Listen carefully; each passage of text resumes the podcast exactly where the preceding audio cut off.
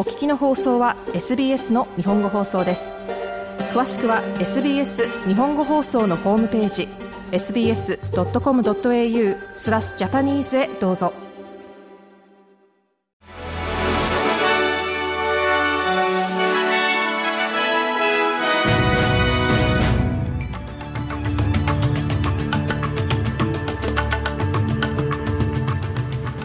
10月4日水曜日、SBS 日本語放送ニュースフラッシュをシドニーから大場恵美がお届けします。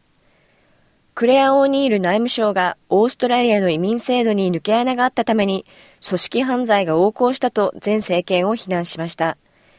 元ビクトリア州警察長官のクリスティ・ニクソン氏がオニール氏の依頼で実施したレビューによると、犯罪組織がオーストラリアのビザ制度を悪用し、人身売買や奴隷、性労働、違法薬物輸入、マネーロンダリングに関連する組織犯罪を助長していることが分かりました。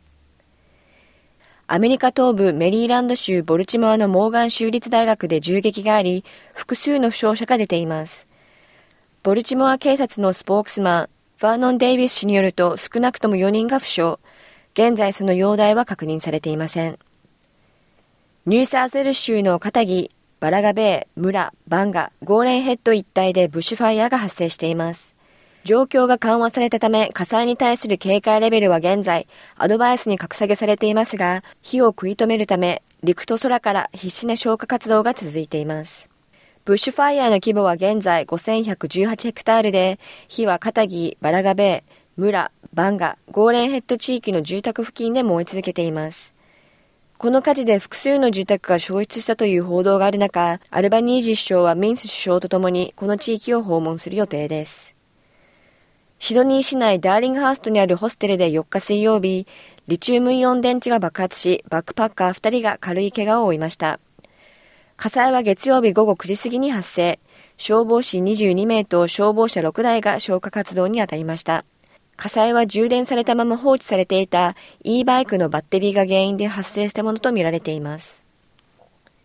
ニューサーゼル州政府はビクトリア州に続き、空き家への課税を行うつもりはないとの考えを示しました。クリス・ミンズ州首相はホームレスから賃借人、住宅購入者に至るまで全ての人を直撃している住宅不足に対する最善の解決策として、政府は住宅市場に多くの供給をもたらすことに重点を置いていると述べています。ダーウィン北部の住宅で銃弾を受けた2人が3日夜発見されました。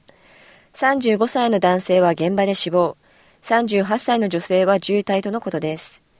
2人は交際関係にあり、発砲時、家には他の人もいたとされています。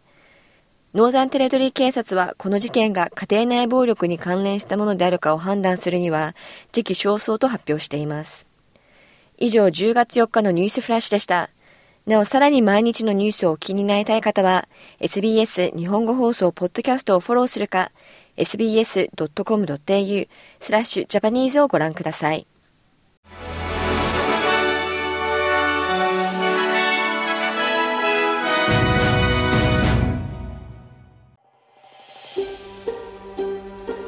もっとストーリーをお聞きになりたい方は iTunes や Google ポッドキャスト Spotify などでお楽しみいただけます。